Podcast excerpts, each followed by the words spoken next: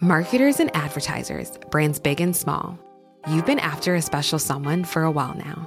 You think they're into you. I mean, you share the same interests, both passionate about the same stuff. Why wouldn't they be? Wait. There's a moment of silence. It's finally just you two alone. They're waiting. Go on, shoot your shot. You've got a voice. Use it now. Hearts are racing. Breathing becomes heavier. This is your chance to win them over. So, what are you going to say? Get closer to your audience, make podcast ads with ACAST. Head to go.acast.com slash closer to get started. Cette semaine, on vous parle de la Silicon Valley Bank qui a fait une faillite bien remarquée. Peut-être que toutes les faillites sont remarquées en même temps. Et puis, encore plus remarquée que ça, la semaine de l'IA, de la folie totale dans tous les domaines de l'IA. La révolution est en marche.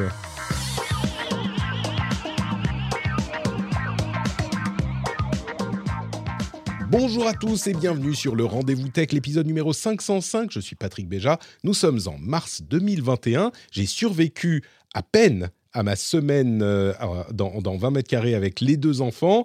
Donc, je suis là pour retrouver Jeff d'une part et Marion d'autre part pour parler de ces sujets absolument passionnants. Bonjour Jeff et Marion. Comment allez-vous aujourd'hui? On va commencer par Jeff. Comment vas-tu, Mister?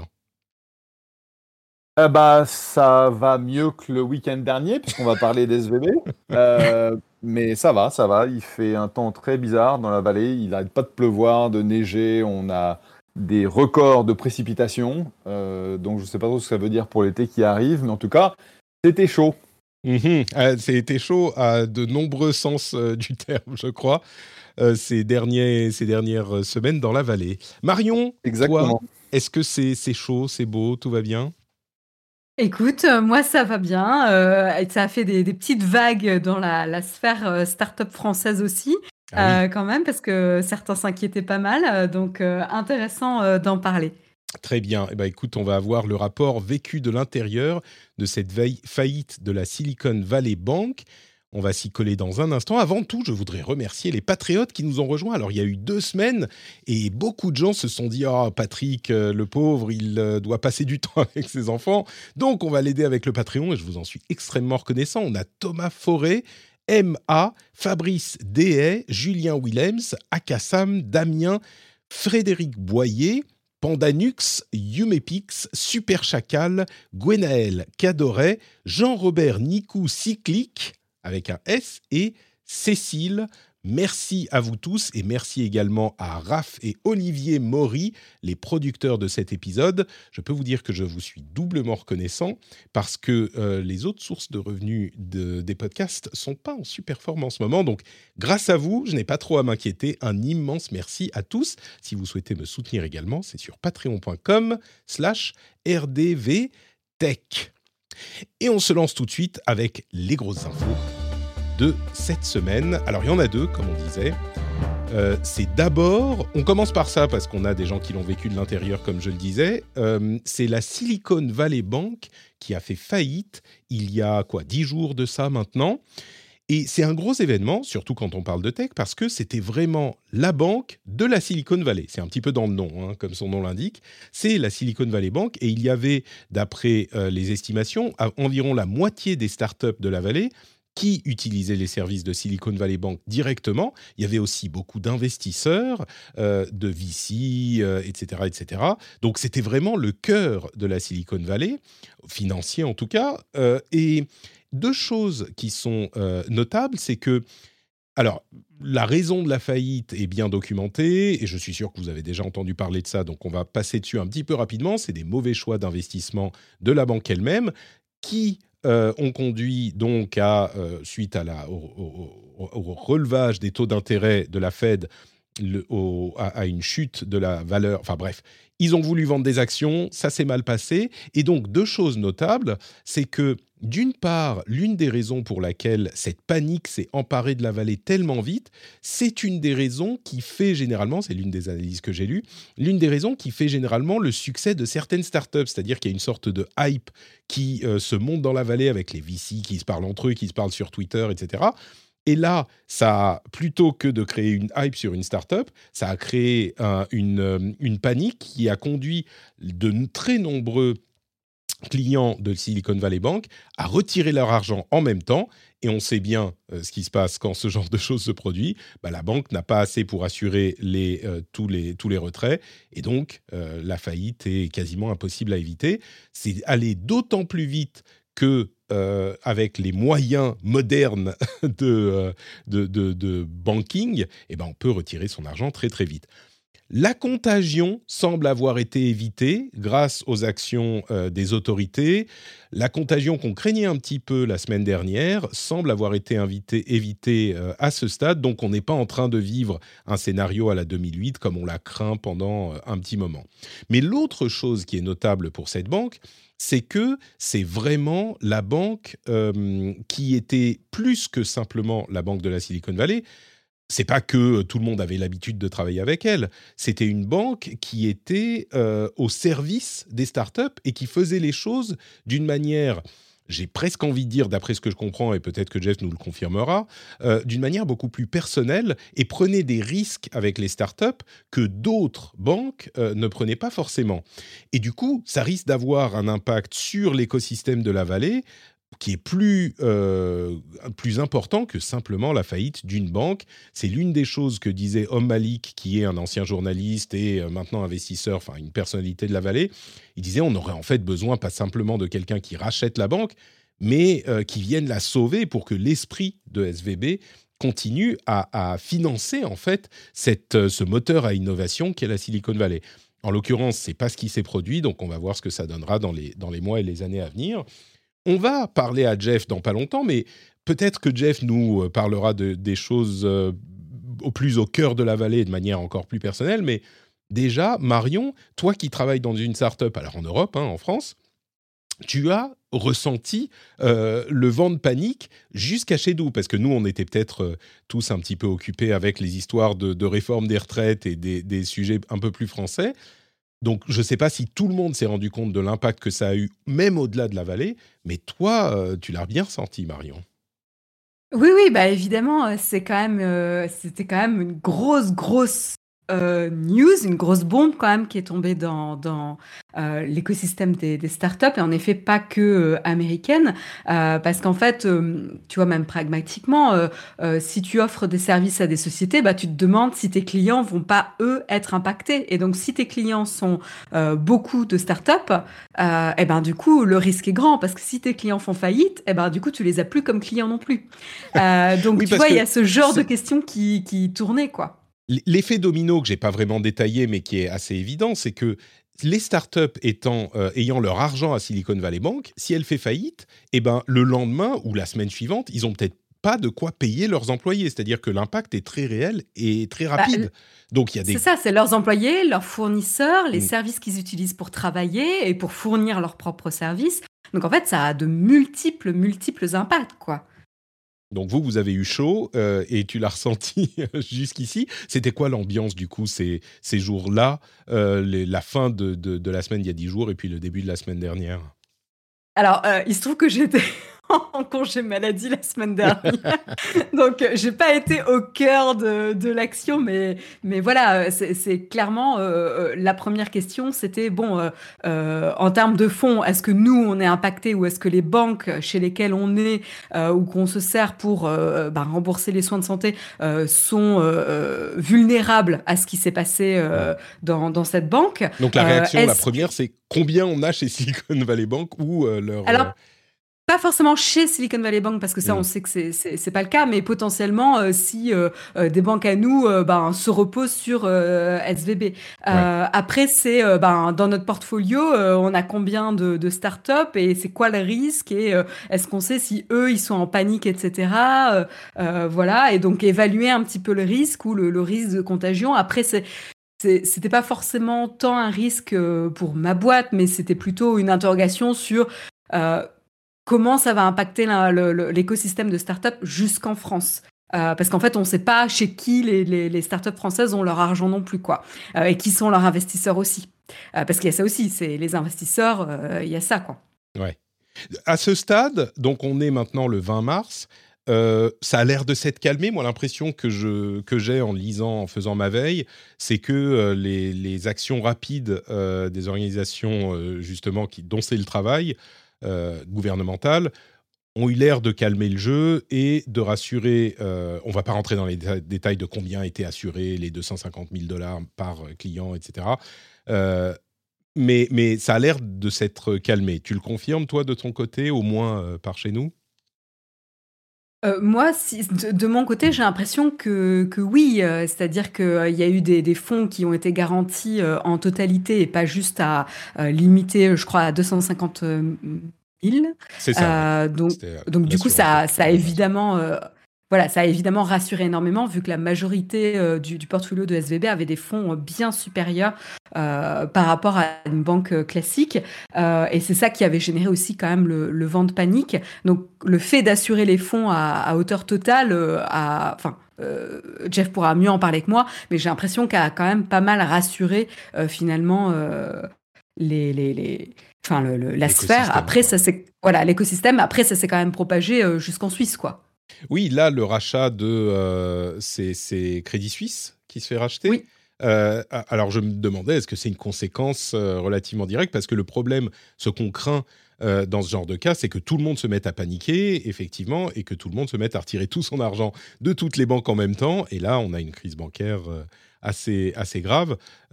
bon, peut-être qu'il y aura encore des conséquences à terme. Du coup, Jeff, euh, toi, tu l'as vécu beaucoup plus intimement. Euh, est-ce que tu peux nous, narrer un petit peu cette aventure de ces, de ces dix derniers jours? Je, je, le dis avec le sourire, euh, en essayant d'être, de faire les, choses de manière légère. Mais je ne sais pas, parce qu'on n'a pas, on pas eu l'occasion d'en parler, je ne sais pas si ça s'est vraiment mal passé. Possiblement, c'est pas tellement drôle en ce moment encore, même pour toi. Je ne sais pas du tout.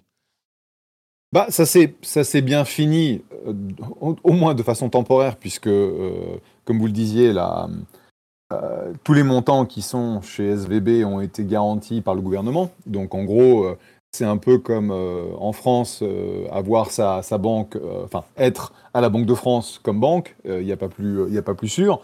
Mais c'est vrai qu'on a flippé comme des malades pendant 3-4 jours, puisque, bon, ce qui s'est passé, c'est Jeudi dernier, donc, on entend parler de cette euh, histoire que la SVB essaie de se, renflouer en fait euh, ses caisses en faisant une levée de, fonds. Bon, ça c'est pas euh, c'est pas super. Non, c'est mercredi.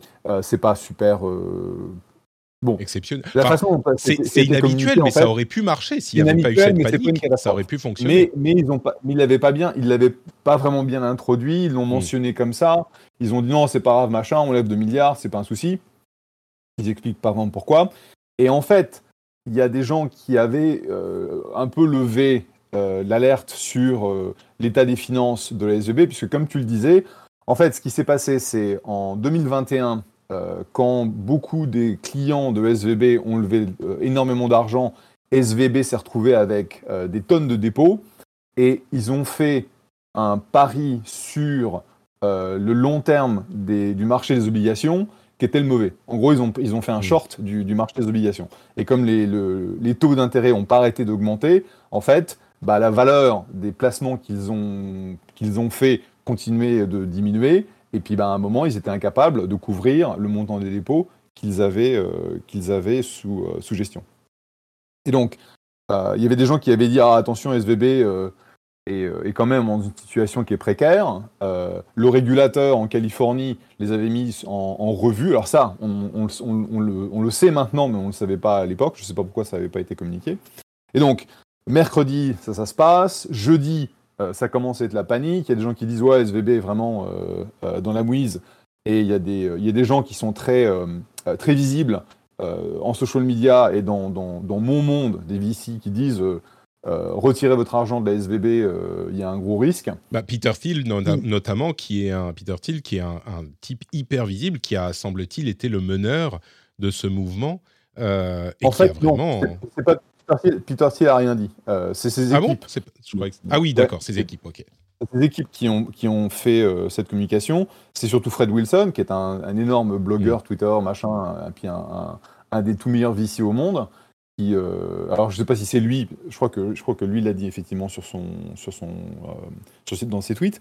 Et donc moi, je, reviens d'un voyage, j'atterris à San Francisco à 11h, à 11h30, il y a Greg, le, CEO de l'époque de SVB, qui parle à ses clients, et le mec, il est terrorisé. Et en fait, sa communication qui était censée rassurer tout le monde fait euh, pire que mieux. Et tu, l'écoutes quand il dit euh, faut se calmer, il n'y a pas de souci. Tu dis ok, la, banque est vraiment dans une situation. Euh, Lehman Brothers 2008, ils, ils vont partir en vrille. Mais il a dit pire que ça. Il a, il a dit si tout le monde se met à retirer en même temps, là on aura un problème. Tant que vous le faites pas, c'est bon. Ah bah du coup. Oui, bah, c'est exactement ça. Le, mec, il est, il est clairement apeuré. Hmm. Et donc, nous, on se dit, euh, bon, bah, on va dire aux boîtes de pas se précipiter, mais de commencer à bouger un peu de cash de manière à ce que, un, on fasse pas un bank run, donc euh, en gros, on vide les caisses et euh, la boîte se casse la gueule, mais il faut, il faut s'assurer qu'on a suffisamment pour bah, payer les factures, faire faire la payroll, je sais pas comment on dit payroll en, français. La paye, tout simplement. on, le rappelle pour ceux qui ne, qui ne le savent pas, tu es VC donc dans la Silicon Valley, donc tu, tu, investis dans des boîtes, notamment tech, mais pas que, et, tu, les conseilles, etc. Donc euh, là, tu leur dis, OK, on va préparer. Quoi. Oui, j'ai plus d'une centaine de boîtes euh, dans mon portefeuille. J'ai investi dans 260 euh, compagnies sur les 18 ans qui viennent de passer. Et donc, on leur dit, bah, c'est pas la panique, mais commençons à faire des choses pour se préparer au cas où. Nous, Uncork, on a tout notre argent à SVB. Euh, on avait quand même 23 millions de dollars euh, sur les différents fonds que, que, l'on a. Moi, personnellement, euh, je banque à la SVB Private Bank et j'avais des millions chez, chez SVB. Et donc, bon, on commence à essayer de bouger des trucs, machin, etc. Il se trouve qu'on n'avait pas d'autres relations bancaires, donc on commence à ouvrir des comptes, etc. etc.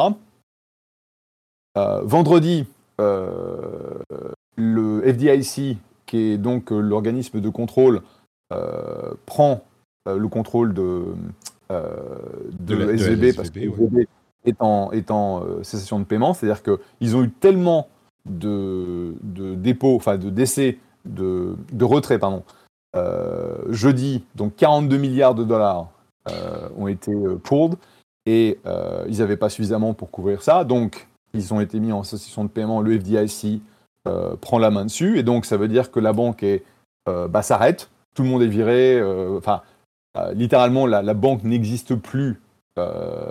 Elle est, elle, est, virtuelle pendant un certain nombre d'heures. Donc, on, on, continue à, pouvoir accéder au site web. Moi, j'ai réussi, à, passer un, un, ordre pour virer une partie de mon, de mon argent personnel, mais j'en suis pas sûr parce qu'ils disent non, non, de toute façon, les, les, les, ordres ne seront, seront pas honorés on n'arrive pas à sortir l'argent des fonds. On commence à avoir des, euh, des appels, des textes, des emails. Euh, on est sur Slack avec nos, nos fondateurs où ils disent bah, euh, comment je fais pour, faire tourner la paye? Parce que, en fait, c'est, le milieu du mois et on paye deux fois par mois aux États-Unis. Donc, bah, je commence à avoir des hey, j'ai besoin de 300 000 dollars. J'ai un, de mes, un de mes fondateurs qui dit bon, bah, j'ai 114 millions de dollars bloqués, à SVB et j'ai besoin de 3 millions 6 mercredi pour ma paye. Comment je fais? Et donc, euh, voilà, ok. Euh, moi, je peux pas les aider parce qu'en fait, tout mon fric est bloqué chez SVB aussi. Donc, on commence à dire, bon, quels sont les investisseurs qui pourraient éventuellement aider? Quelles solutions on a? Qui est-ce qui peut faire des prêts, euh, des prêts en, urgence? Et donc, on passe mercredi, pardon, vendredi, samedi à écrire au fondateur, voir quel, est le problème, faire un, inventaire de, en gros, de ce qu'on a, qu'on a à gérer jusqu'à dimanche, donc 3 heures de l'après-midi, où on a cette annonce euh, que euh, bah, la, Federal Reserve euh, et le Trésor américain va garantir l'ensemble des dépôts de, de, SVB, parce que effectivement aux États-Unis, on est couvert pour les 250 000 premiers dollars que tu as sur un compte, et donc quand tu as des millions, bah, en gros, euh, tu n'es pas couvert et euh, si jamais la banque se casse la gueule, et eh ben, euh, c'est ta poche. Quoi. Et en plus, aux États-Unis, à l'époque, donc samedi, c'était non, de toute façon, c'est ces enculés de la Silicon Valley qui, c'est un terme technique, qui avaient tout leur fric, qui spéculaient, c'est parce que la banque a, a, mis son argent dans des startups et donc il ne faut pas les aider, machin, ce qui est complètement faux. Et donc le, Trésor américain annonce qu'en gros, il, nous, il nous couvre nos dépôts. Alors, pour être clair, les investisseurs de SVB ont tout perdu. les gens qui avaient de la dette chez SVB, de la dette de SVB, ils ont probablement tout perdu. C'est juste les dépositaires qui sont couverts. Mm. Et donc, euh, lundi, la banque rouvre et effectivement, on se retrouve avec nos comptes en banque euh, avec tout l'argent dessus. Là, on commence à tout bouger, donc euh, il y a, des, y a des, des, retraits monstrueux. Pas de problème. On, les, on a quelques problèmes avec les, avec les, les, les wires parce qu'ils ils sont tellement chargés. Les transferts, Mais du coup, juste décris-moi ces deux moments. Quand tu apprends que les, les, autorités vont couvrir les dépôts, J'imagine que c'est tout le monde qui souffle, euh, qui pousse un souffle de soulagement. ouais. T'as une, une, grosse bulle qui se. Ah, ouais, là, d'un seul coup, à, 3 h d'après-midi, je peux te dire, euh, tout, le monde a, tout le monde a respiré.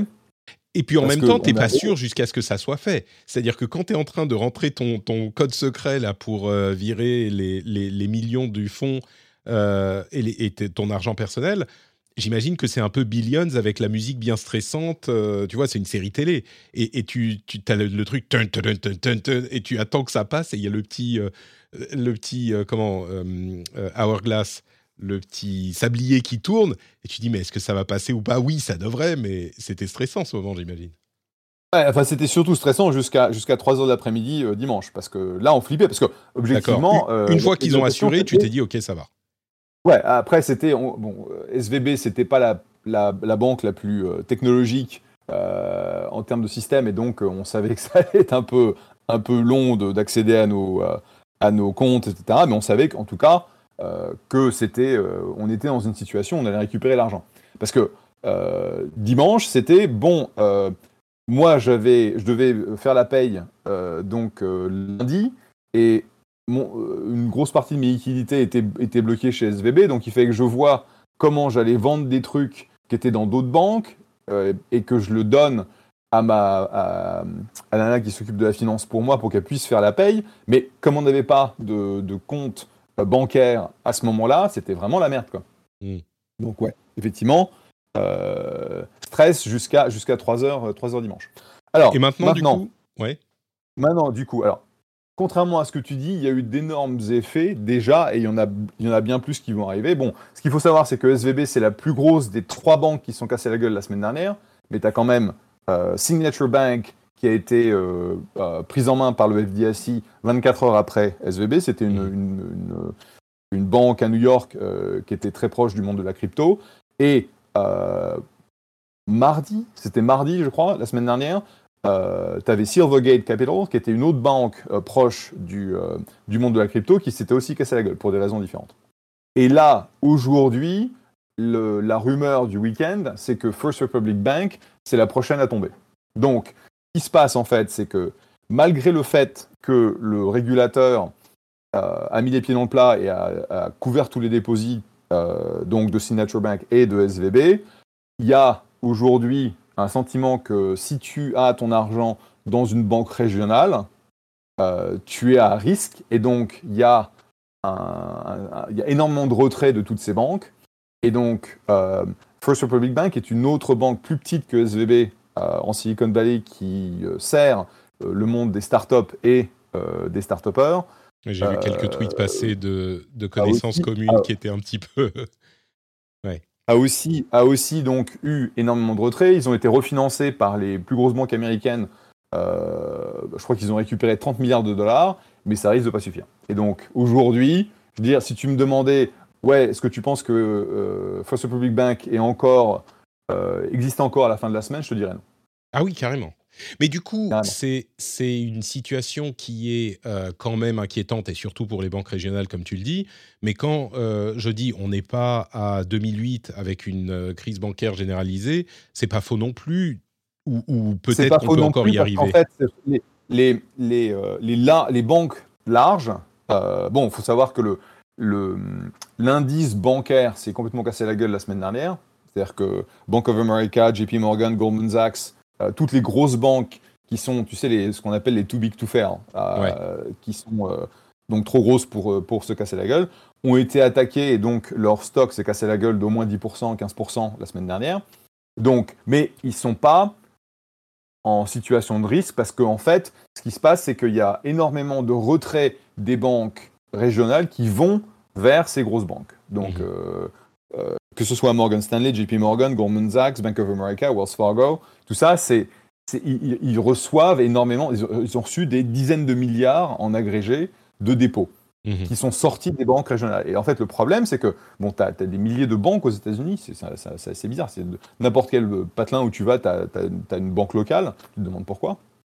Mais en fait, ce qui se passe, c'est que ce sont des organismes qui vont servir euh, leur tissu local, euh, l'écosystème. Aujourd'hui, on parle beaucoup de, SVB par rapport au monde des startups et des VC, mais il y a aussi euh, l'industrie du vin de Napa Sonoma qui serait absolument détruite si SVB n'était pas là. Parce qu'en fait, c'est un écosystème que SVB a décidé, je ne sais pas trop pourquoi d'ailleurs, il y a des dizaines d'années de, servir. Ce pas des clients qui sont aussi, aussi intéressants que nous au monde, dans le monde des startups parce que bah, je veux dire, ils font pas beaucoup d'argent, ils ont besoin de, support au niveau cash flow, etc. Mais si SVB disparaît, euh, bah, tu as des tonnes de, euh, d'entreprises vinicoles qui vont se casser la gueule. Mm. Ça va être, ça va être une, une, implosion absolument monstrueuse. Et donc, aujourd'hui, qu'est-ce que ça veut dire? Comme tu le disais, donc SVB, ça a été notre partenaire depuis 40 ans et mon partenaire à moi depuis le début en fait de, de mon fonds parce qu'ils comprennent le monde des startups, ils, offrent des services, du soutien, euh, euh, une animation en fait de l'écosystème, et surtout, ils offrent de la dette. Euh, moi, je les avais convaincus il y a des années de, de faire un système de prêt à des entreprises super tôt, donc le monde du CID, c'est là où, j'investis moi, donc des boîtes qui ont un an ou pas beaucoup plus d'existence, qui n'ont pas de revenus, qui ont juste euh, une, promesse et un potentiel. Et donc, je leur, avais dit, bah, j'ai besoin de développer un, programme d'emprunt euh, super tôt, et vous allez le faire euh, avec moi.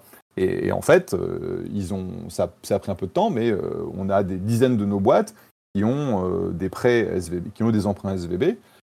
et en fait, ça paraît super risqué, mais si tu le fais avec des bons partenaires comme nous, moi, à ce jour, euh, je crois qu'on n'a jamais perdu un, dollar d'emprunt fait par SVB dans une des boîtes que j'ai introduites. Pourquoi? Mmh. Parce que c'est des boîtes qui, qui, avaient du succès.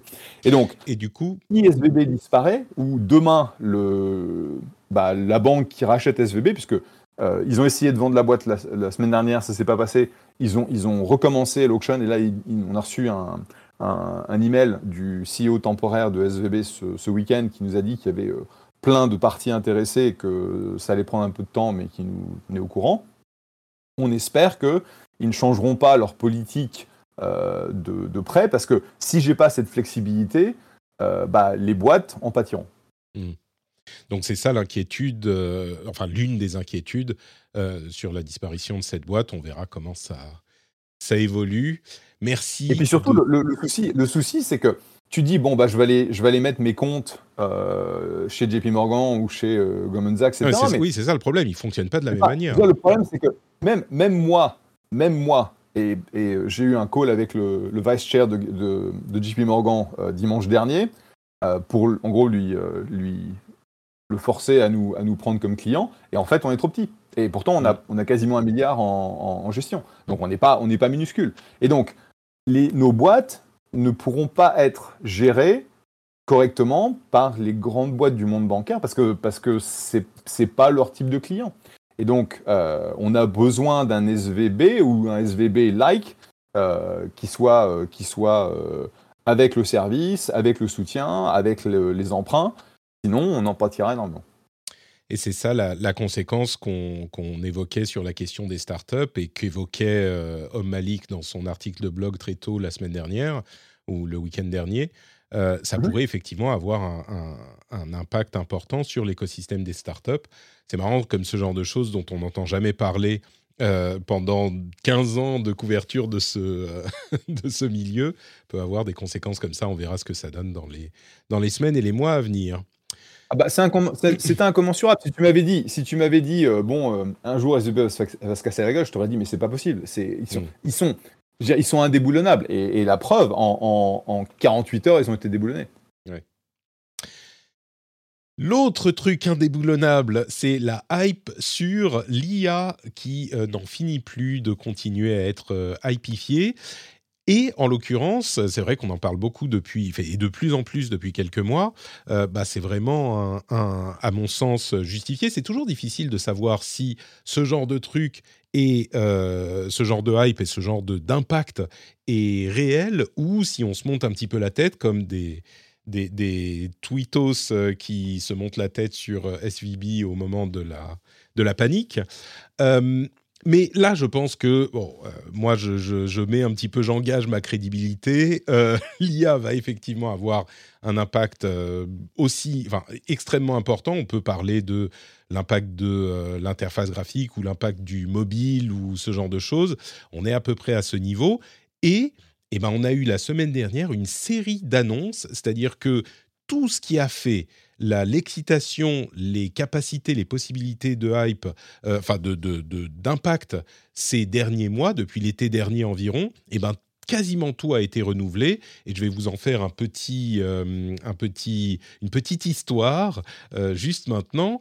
Et vous allez voir qu'il y a quand même beaucoup de choses. Alors la première étape, c'est Google qui a un truc hyper important à nous dire, mais vraiment là ça y est, on sait qu'ils ont été un petit peu en retard sur l'IA, mais là ils y vont, on en a ri, mais c'est bon.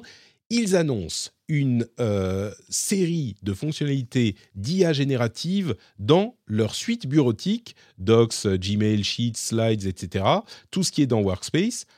Et ils font une super vidéo de deux minutes qui montre, euh, deux minutes, hein, je plaisante pas, euh, qui, qui montre comment ça va marcher. Et en gros, c'est un petit peu ce qu'on peut attendre. C'est très cool. Ça peut résumer des conversations mail, ça peut aider à créer des présentations, etc. Bon, la vidéo est rapide, c'est beaucoup de promesses et on nous dit pas exactement quand ça va être disponible.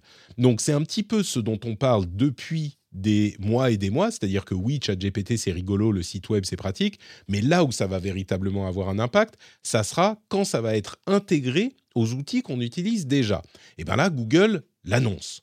Et bon, effectivement, euh, quand ça arrivera, ça pourra être cool, mais comment dire On se dit, ok, ça sera sympa, euh, il pourra nous écrire nos emails comme on, on, le fantasmait il y a pas longtemps. Il pourra nous résumer nos emails, nous faire des présentations, nous résumer des, nous faire des, des, mailings par exemple euh, personnalisés, etc., etc. Ok, pourquoi pas. Et on aurait pu en parler un petit peu plus longtemps, mais le lendemain, euh, on s'en fout. On oublie complètement Google. Pourquoi? Parce que OpenAI annonce GPT 4. Et GPT-4, c'est évidemment ChatGPT, c'est une implémentation de GPT 3,5 et donc une nouvelle version de GPT-4. Forcément, tous les regards se tournent sur OpenAI et on se demande qu'est-ce que ça fait GPT-4 ben, Ça fait pas mal de choses et il y en a deux essentielles. D'une part, c'est qu'il est, euh, multimodal, mais pas aussi ambitieux en multimodal qu'on aurait pu l'espérer. Multimodal, c'est-à-dire qu'il a plusieurs modes de communication. En l'occurrence, c'est uniquement en entrée. Il peut comprendre du texte, mais aussi comprendre des images. Ça, c'est extrêmement important, évidemment. On va vous parler des applications dans un instant. Mais il peut comprendre des images. L'autre chose, c'est qu'il est plus précis sur des sujets précis. C'est-à-dire qu'ils euh, ont bien prévenu on ne va pas ressentir un changement entre GPT 3,5 et GPT 4 sur les conversations euh, légères et comme on en a tous avec euh, ChatGPT, c'est vraiment sur les trucs précis où il sera euh, moins prompt à partir dans des, dans des divagations, même si ça peut encore lui arriver, et ils ont bien précisé ça, ça peut encore lui arriver, et il faut faire attention à ça. Mais il réussit par exemple à passer des tests, des examens académiques. Euh, alors c'est des examens américains, donc il y a beaucoup de QCM, mais il n'empêche là où GPT 3,5 était dans les 10% les plus bas qui réussissaient à passer le test, là il est dans les 10% les plus hauts Donc il est dans les 10 meilleurs, dans les 10% les meilleurs des résultats de l'examen. Alors il donne plein d'exemples d'examens, il y a des, améliorations plus ou moins grandes en fonction des examens, mais c'est quand même impressionnant. Et on apprend en plus de ça que Microsoft utilisait déjà GPT-4 sur Bing, donc vous avez déjà eu un test de ce que donnait GPT-4 euh, si vous avez testé Bing. Alors, euh, il est très customisé, donc c'est pas forcément exactement la même chose. Et dans tous les cas, GPT-4 est disponible pour les utilisateurs de ChatGPT qui sont payants. Suite à ça, donc GPT-4, on est tous en train de commencer à tester, voir ce que ça donne, etc. Mais suite à ça, Microsoft annonce également le plus gros truc, je crois, c'est Microsoft 365 Copilot.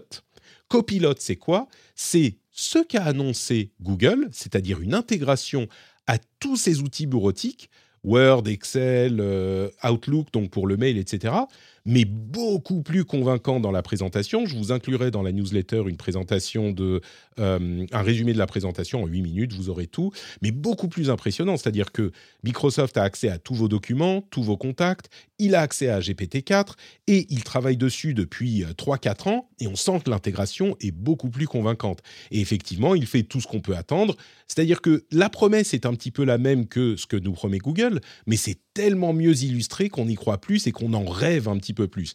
Il résume les conversations, il vous résume les meetings, il vous écrit des emails, il a euh, intégré le fait de devoir confirmer les trucs qu'il a créés. Donc vraiment, il vous encourage à, vérifier ce qu'il fait et à pas juste lui faire confiance aveuglément. Euh, et il a accès à votre calendrier. Enfin, tout est euh, tel qu'on rêverait l'implémentation de l'IA dans ces outils de bureautique. Et c'est vraiment, vraiment hyper convaincant quelques exemples d'utilisation de, GPT-4 et je vais ensuite vous parler de deux autres produits annoncés ces derniers jours, mais pour vous montrer un petit peu ce que ça peut donner. GPT-4 et 3.5. Euh, Be My Eyes est une application qui décrit des photos à des personnes non ou malvoyantes. Et généralement, ce qu'on faisait, c'est que on, pouvait utiliser Be My Eyes en tant que descripteur et on décrivait les photos. Là, GPT-4 va décrire les photos automatiquement. Et on sait comme il y arrive bien, mais c'est possible parce que GPT-4 peut comprendre les photos. Et, c'est ce mode multimodal. Duolingo euh, implémente, c'est une application pour apprendre à parler une autre langue, implémente un abonnement un petit peu cher, mais qui permet de, euh, dans un premier temps pour les anglophones qui veulent apprendre le français ou l'espagnol, de converser avec un agent IA euh, qui va vous permettre donc d'avoir des conversations beaucoup plus longues et qui va ensuite analyser les conversations et vous dire ce qui va et ce qui va pas. On a PwC Partner qui va implémenter des outils d'IA dans leur, euh, dans leur firme légale. C'est-à-dire qu'elle va aider leurs 4000 avocats à euh, compiler des documents, etc. Évidemment, il y a des questions de, euh, de, de, de, confidentialité, etc. à respecter, mais ça commence à être implémenté dans le monde du travail maintenant. C'est pas juste dans euh, X temps que ça va arriver, ça commence à être implémenté maintenant. C'est à l'état de test, mais ça va arriver dans les mois qui viennent. Grammarly, qui est un outil de, vérification grammaticale et orthographique, en intègre un aussi. DuckDuckGo, un moteur de recherche, implémente ça aussi. Il y a même des trucs hyper impressionnants. Euh, ChatGPT qui lit des maquettes de sites web ou des maquettes, euh, enfin qui ont encore plus que ça, enfin des maquettes de sites web et qui les code en HTML parce qu'il peut voir l'image, donc on gribouille un truc, il te fait un euh, code HTML qui fait plus ou moins cette maquette que tu as fait. Il y a aussi euh, une application iOS qui a été conçue à partir de descriptions de à ChatGPT et un autre truc assez fou, un développeur Unity de, de, l'outil de création de jeux vidéo Unity a implémenté une interface ChatGPT qui permet en langage naturel de dire mets-moi des blocs de telle forme à tel endroit, bouge-les un petit peu par là, mets-moi des sources de lumière euh, de telle et telle couleur. Et avec son euh, implémentation, Unity le fait. C'est-à-dire qu'on n'a plus besoin de manipuler les trucs en 3D, on a un langage naturel qui va nous permettre de programmer ce genre de choses. Donc, l'implémentation se fait partout. Je conclus, et puis euh, je vais vous laisser la parole. Euh, Midjourney V5, c'est pas fini, c'est pas fini. Midjourney, qui est sans doute le plus visible de ces outils avec ChatGPT, a annoncé sa V5. On était sur la V4 jusqu'à maintenant. La V5 fait des photos, enfin des images photoréalistes. C'est incroyable invraisemblable. C'est vraiment, on a l'impression de voir une photo. Là où euh, la V4 avait un style un petit peu d'ailleurs, qui à mon avis va devenir un petit peu vintage, il y a des gens qui vont utiliser la V4 pour faire le look euh, mid-journée V4, avec les gens qui disent Ah, mais non, la V5 c'est n'importe quoi. Nous, c'était mieux à l'époque de la V4. Et il est disponible aujourd'hui pour les utilisateurs payants de mid-journée. Et en plus, il met le bon nombre de doigts aux mains, donc euh, tout va bien. Et il y a euh, quelques jours, euh, même pas, il y a quelques heures, la société Runway AI, qui a aidé au développement de Midjourney, euh, a annoncé sa génération 2 de générateurs de vidéos. Il fait des vidéos de 3 secondes. alors, ça vient d'être annoncé, il y a une waitlist, c'est pas encore utilisable vraiment, mais c'est vraiment la prochaine étape, les vidéos, et on va commencer à y arriver. Ça fait beaucoup de choses, mais ce que je retiens surtout, moi, dans tout ça, c'est euh, l'implémentation dans les outils, c'est-à-dire que ça y est, on y arrive et ça, ça change la manière dont on, les utilise. Moi, je dirais aux gens qui nous écoutent, euh, toutes les boîtes du monde vont avoir besoin de gens qui savent utiliser l'IA intéressez-vous maintenant, si vous, surtout si vous êtes dans le monde du développement, euh, si vous pouvez dire que vous êtes prompt engineer, euh, ingénieur de requête à IA, et que vous savez comment ça marche, ce qu'on peut faire avec, ce qu'on euh, doit vérifier, ce à quoi il faut faire attention, toutes les boîtes au monde vont en avoir besoin. Et il n'y a pas de formation aujourd'hui. La formation, c'est vous prenez un abonnement à ChatGPT, vous prenez un abonnement à Midjourney, et vous plongez dans les requêtes, comment elles fonctionnent, quelles sont les options. Je vous garantis que vous aurez dans six mois du travail, parce que tout le monde va en avoir besoin. Marion, euh, est-ce que j'ai tort ou de manière plus large, euh, est-ce que tu, tu, tu j'exagère sur cet impact C'est une conversation qu'on a depuis longtemps, mais là, ça, y est, quoi, ça arrive. C'est, bah, aujourd'hui. nous, on a, on a déjà des formations euh, avec l'équipe design sur, euh, sur euh, l'IA. Donc, toutes les semaines, on a des petits, des petits trainings parce qu'il y en a qui testent un peu plus que d'autres ce, ce, genre de nouveaux outils ou de nouvelles technologies. Et donc, du coup, ils entraînent toute l'équipe design et pas que design hein, sur ce genre de sujet. Donc, je peux te dire que les, les, prototypes et les expérimentations avec l'intelligence artificielle, que ce soit Midjourney ou ChatGPT, ça fuse de toutes parts. Quoi. Euh, là, en ce moment, sur, euh, sur Slack, euh, qui est notre outil de communication, je peux te dire que tous les jours, il y a, il y a un prototype, une expérimentation qui est, qui est partagée. C'est assez passionnant et, et bluffant à, à, voir. Quoi. Donc oui, je suis, je suis d'accord avec toi. Les trucs qui créent une interface en langage naturel pour programmer un éditeur d'objets en 3D et de jeux vidéo comme Unity, c'est même ça va encore plus loin que ce qu'on imaginait parce que ok on a une conversation, ok on génère une image, très bien, mais le fait de pouvoir programmer un truc en langue, enfin c'est complètement fou. Jeff, est-ce que l'effervescence, bon au-delà de euh, SVB qui a dû mettre un petit peu de d'eau dans le vin de tout le monde au niveau de la hype euh, de l'IA, est-ce qu'on sent cette effervescence aussi dans la Silicon Valley? On sent que c'est maintenant que ça arrive, euh, que ça se passe tout de suite là euh, Ou c'est moi qui délire? Non, non bah en fait, mis à part la pause qu'on a eue donc de mercredi soir jusqu'à dimanche, euh, non, non, c'est. tu te rappelles de ce truc qu'on appelait Web3 et le blockchain? Bah, gone, disparu, pouf Et je dirais, il y a quand mais c'est une, bonne, une, bonne, une bonne remarque parce que justement, on pourrait se demander, des gens qui nous écoutent ou certains qui en entendent parler dans la société, au sens large, pourraient se dire euh, oui, mais enfin, on nous fait le coup euh, toutes les, tous les six mois ou tous les ans, il y a de nouveaux trucs. La dernière fois, c'était les NFT, avant, c'était la blockchain, euh, machin. Ça va avec l'IA. Qu'est-ce qui fait que là, c'est différent et on est vraiment dans un truc, un changement systémique?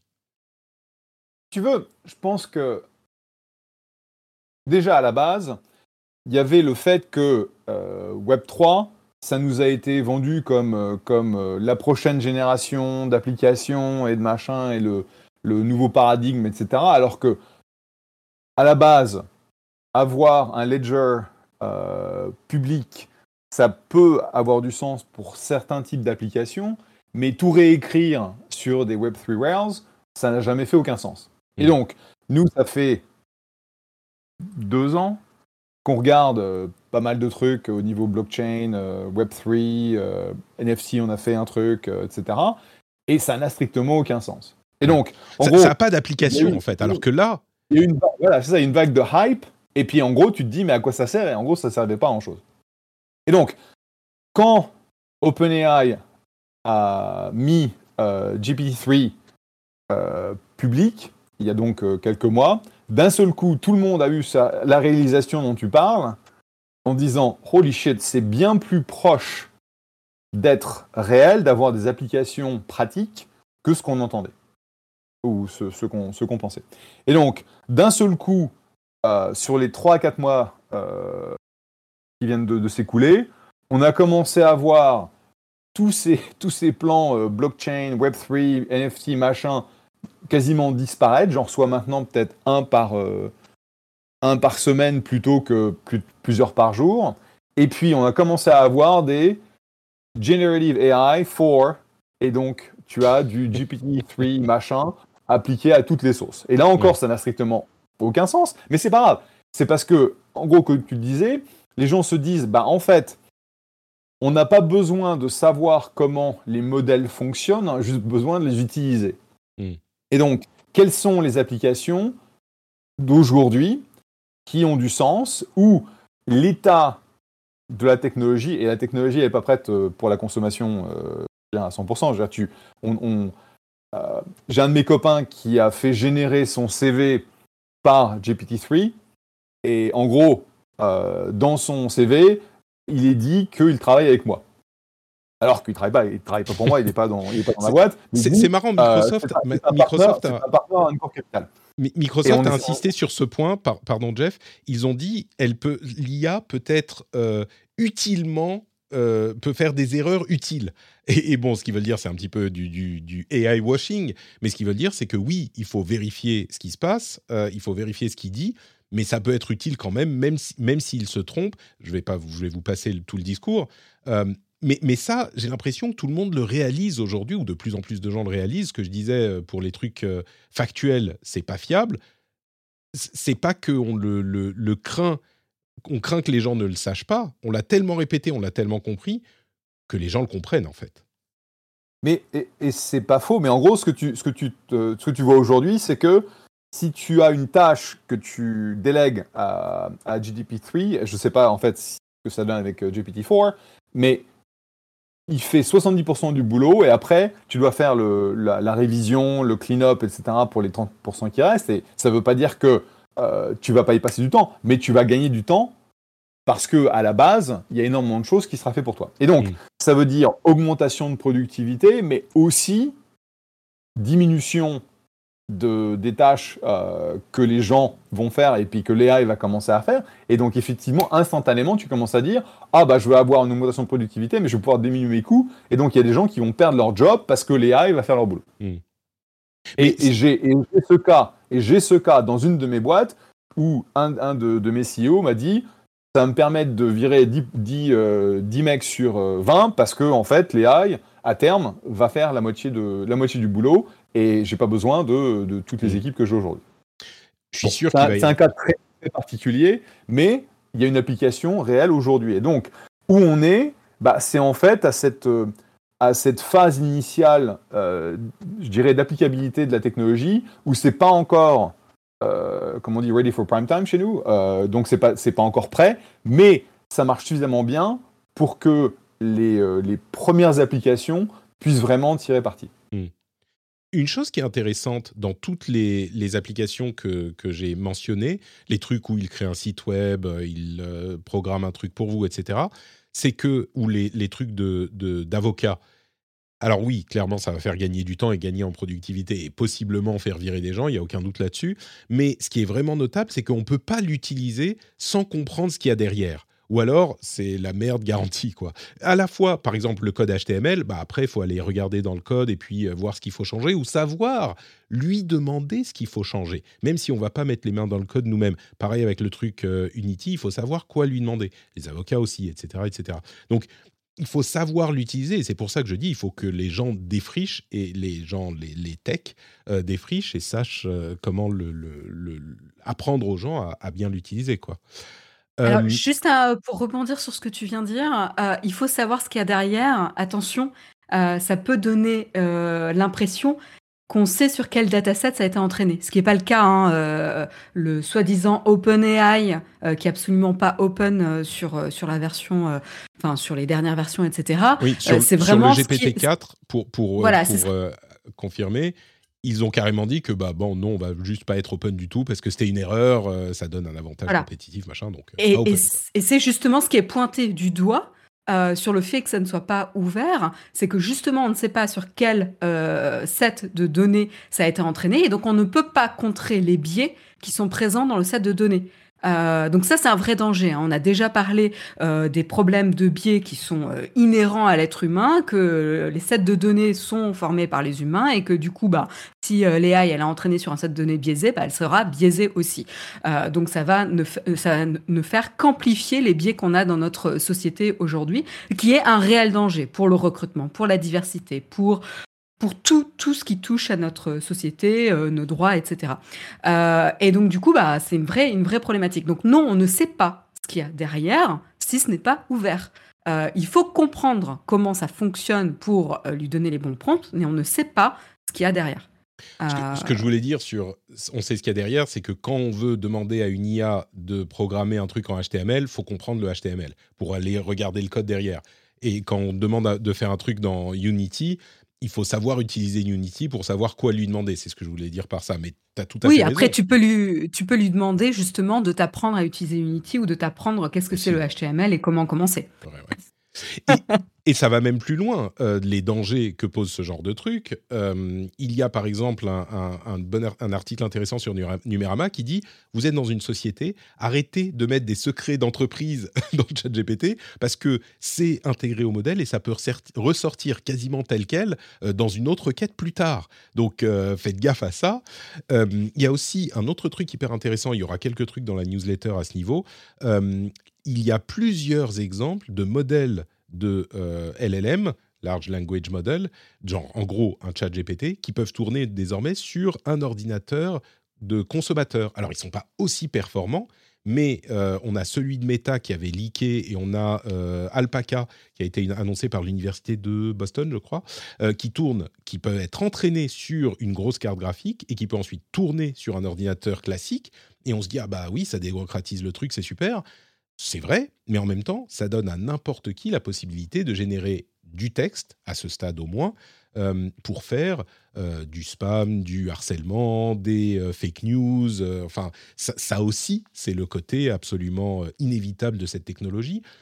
En même temps, j'ai envie de dire, heureusement ou malheureusement, on peut se lamenter de ces conséquences négatives, et certainement il va y en avoir, on va en parler, le truc qui, revient euh, dans mon esprit, c'est que de toute façon, là, le génie est sorti de la bouteille, comme on dit en anglais. On peut pas l'éviter. Je sais pas si je peux vous poser la question. Euh, c'est un petit peu se battre contre du vent. Si on va dire ah mais non, faut faire attention l'IA. Alors réfléchir à comment l'utiliser, réglementer, etc. Oui, mais maintenant c'est terminé. Elle est là. Les, IA génératives sont là et on ne peut pas les, les, remettre dans les disques durs, si vous voulez. On est d'accord. C'est pas la peine de perdre du temps à se dire, euh, réfléchir comment les utiliser. Oui, mais c'est comme euh, essayer de, d'annuler l'invention de l'électricité, par exemple. J'en sais rien, mais c'est pas possible. Oui, enfin, mais c'est toujours la réflexion quand il y a une nouvelle avancée euh, technologique. C'est qu'il y en a qui vont se concentrer sur la peur. Mais et puis il y a raison d'avoir peur hein, sur les, mauvais mmh. usages, mais du coup ils vont avoir certains pas tous, mais certains vont avoir une tendance à il faut arrêter de l'utiliser, il faut revenir en arrière. En fait, on sait que ça fonctionne pas. Ça, il y en aura toujours. Maintenant que c'est disponible, ça va être utilisé. Donc, c'est ce que tu as dit. Autant maintenant réfléchir à quels sont les risques comment mitiger les risques, euh, comment euh, avoir, euh, comment guider les gens sur comment l'utiliser, et, l'approche du, professeur que tu nous avais partagé le mois dernier, qui éduquait justement ses étudiants à comment utiliser l'intelligence artificielle en listant quelques petits principes de base, de transparence sur quand est-ce que ça est utilisé, quand est-ce que c'est pas utilisé, d'expliciter quand est-ce qu'ils ont euh, fait appel à l'intelligence euh, artificielle ou pas. Donc voilà, il y a quelques petites règles de base à, respecter pour que ça soit euh, fait en bonne intelligence. Je pense qu'on est encore en train d'apprendre. Il y aura des choses qui vont mal se passer parce qu'en effet, c'est pas régulé. Et comme je disais, bah, il y a des vrais risques pour les biais et qui vont en pâtir, ben, c'est les minorités, comme d'habitude, j'ai envie de dire, c'est pas nouveau, euh, mais c'est clair qu'il va falloir faire avec, quoi. Euh, et c'est clair que ben, ce sera toujours les mêmes qui vont en pâtir au début, euh, mais il faut, il faut être conscient et il faut, faut agir avec. Agir avec, j'aime bien cette ça fait slogan politique un petit peu. Agir avec. tu, vas, tu, vas avoir, tu vas avoir énormément de gens qui vont. Tu vois, les syndicats, une fois qu'ils ont compris que ça va, ça va générer plein de, bah de, de, de, gens qui vont perdre leur, job parce que l'IA, l'IA il peut faire le, même boulot euh, pour un dixième du coup ou un centième du coup. Euh, tu peux être sûr qu'ils vont, euh, ils vont demander à ce que ce soit interdit. Et le problème, c'est que quand tu parles de biais, c'est toujours relatif.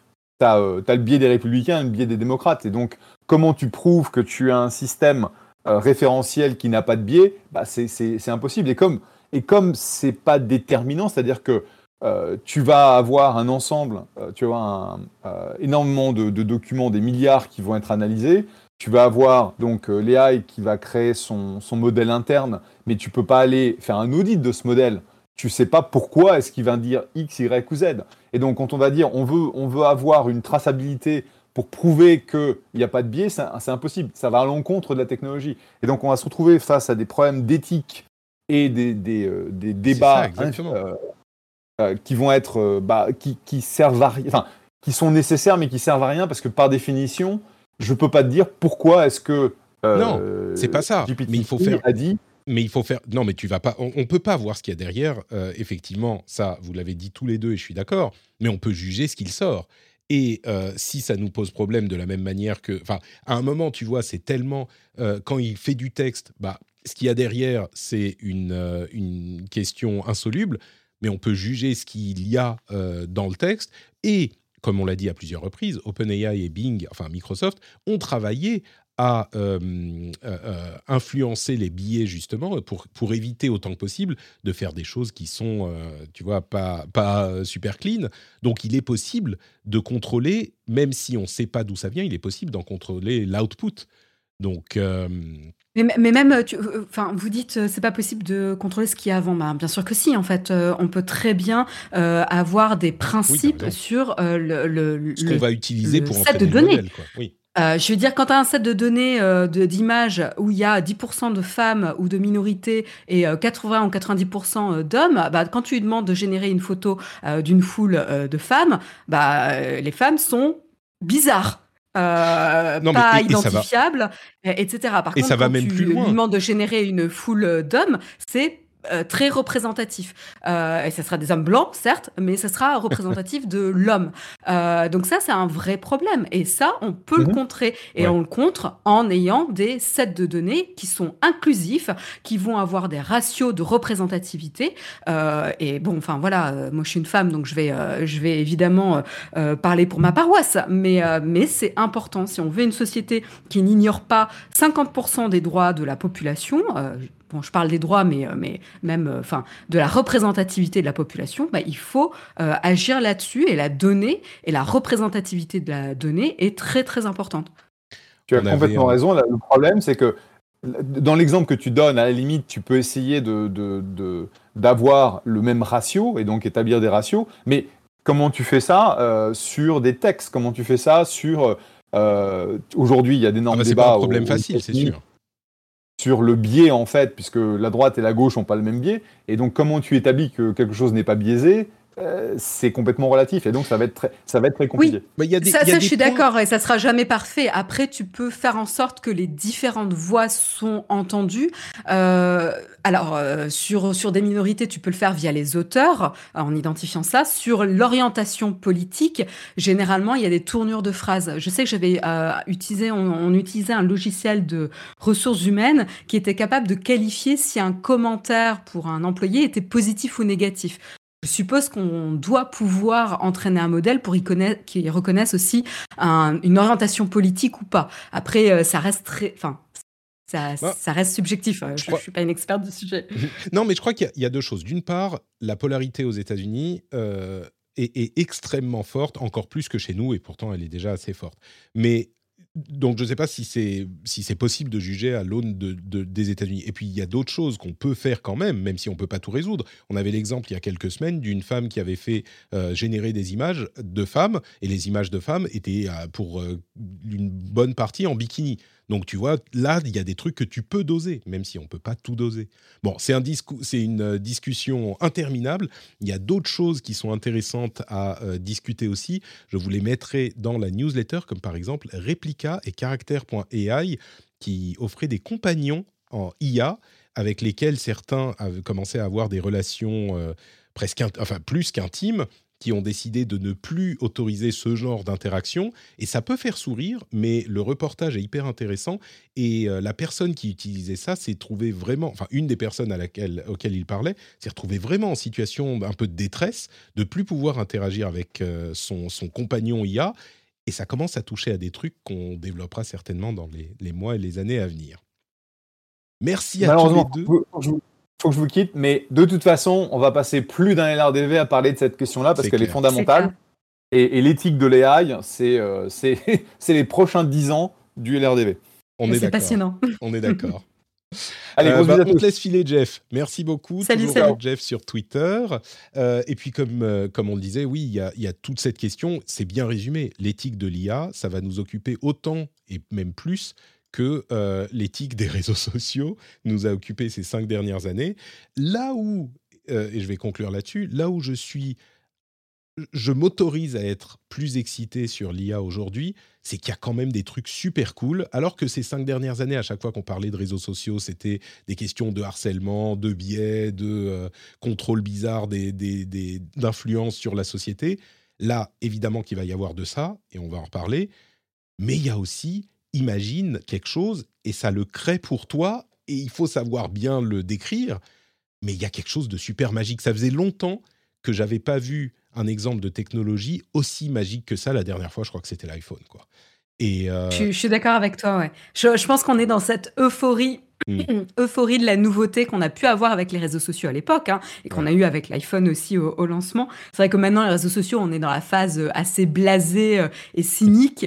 on y viendra peut-être avec les AI. En tout cas, là, on n'y est pas. Moi, ce que j'espère, c'est que on apprenne de ce qu'on a vécu avec les réseaux sociaux pour euh, bah, du coup prévenir euh, les mauvais usages ou les, les problèmes inhérents à toute nouvelle technologie comme l'intelligence artificielle et que du coup on puisse euh, l'exploiter, l'utiliser à, meilleur escient.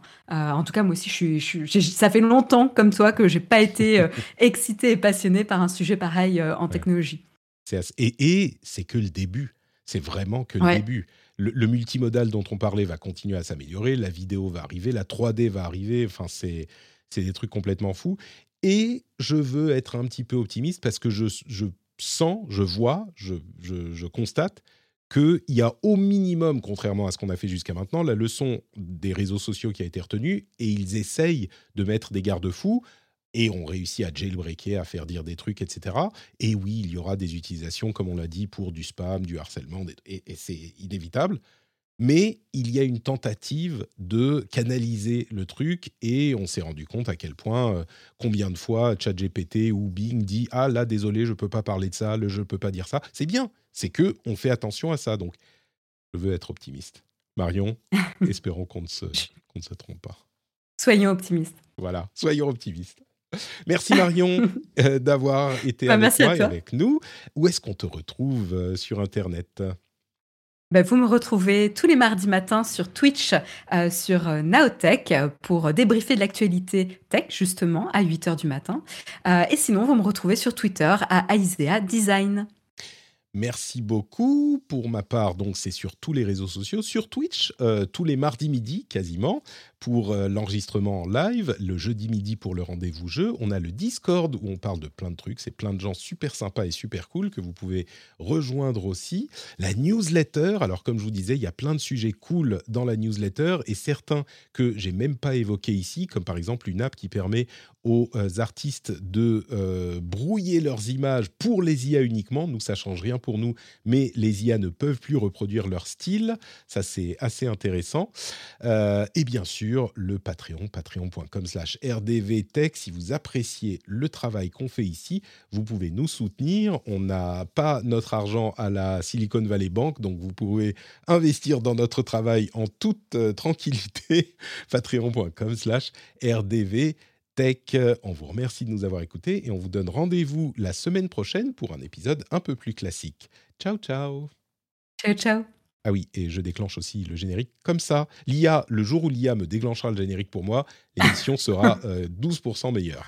Allez, à la prochaine.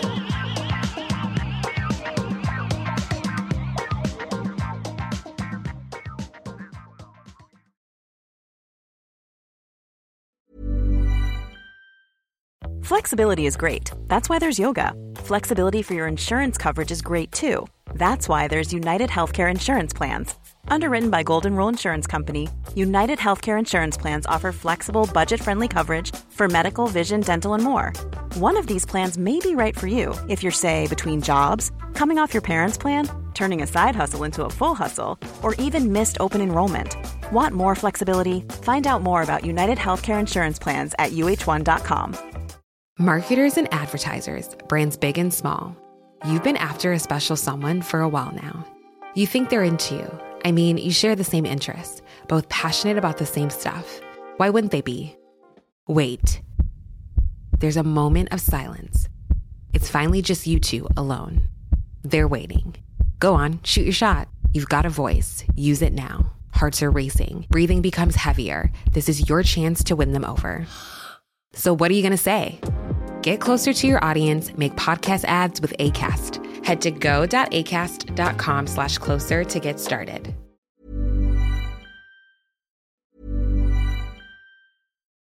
Marketers and business owners, you've been pining after a certain someone. Your job's on the line. You're desperate for them to like you back.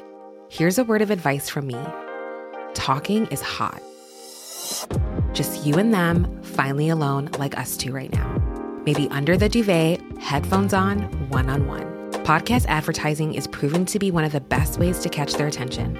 So surprise them while they're tuned in, while the moment's right. Say a line or two that really gets them going. Next time, if you want to win over your special someone and build some brand love, experiment with something new. Just focus on your voice. Advertise on more than 100,000 podcast shows with ACAST. Head to go.acast.com slash closer to get started.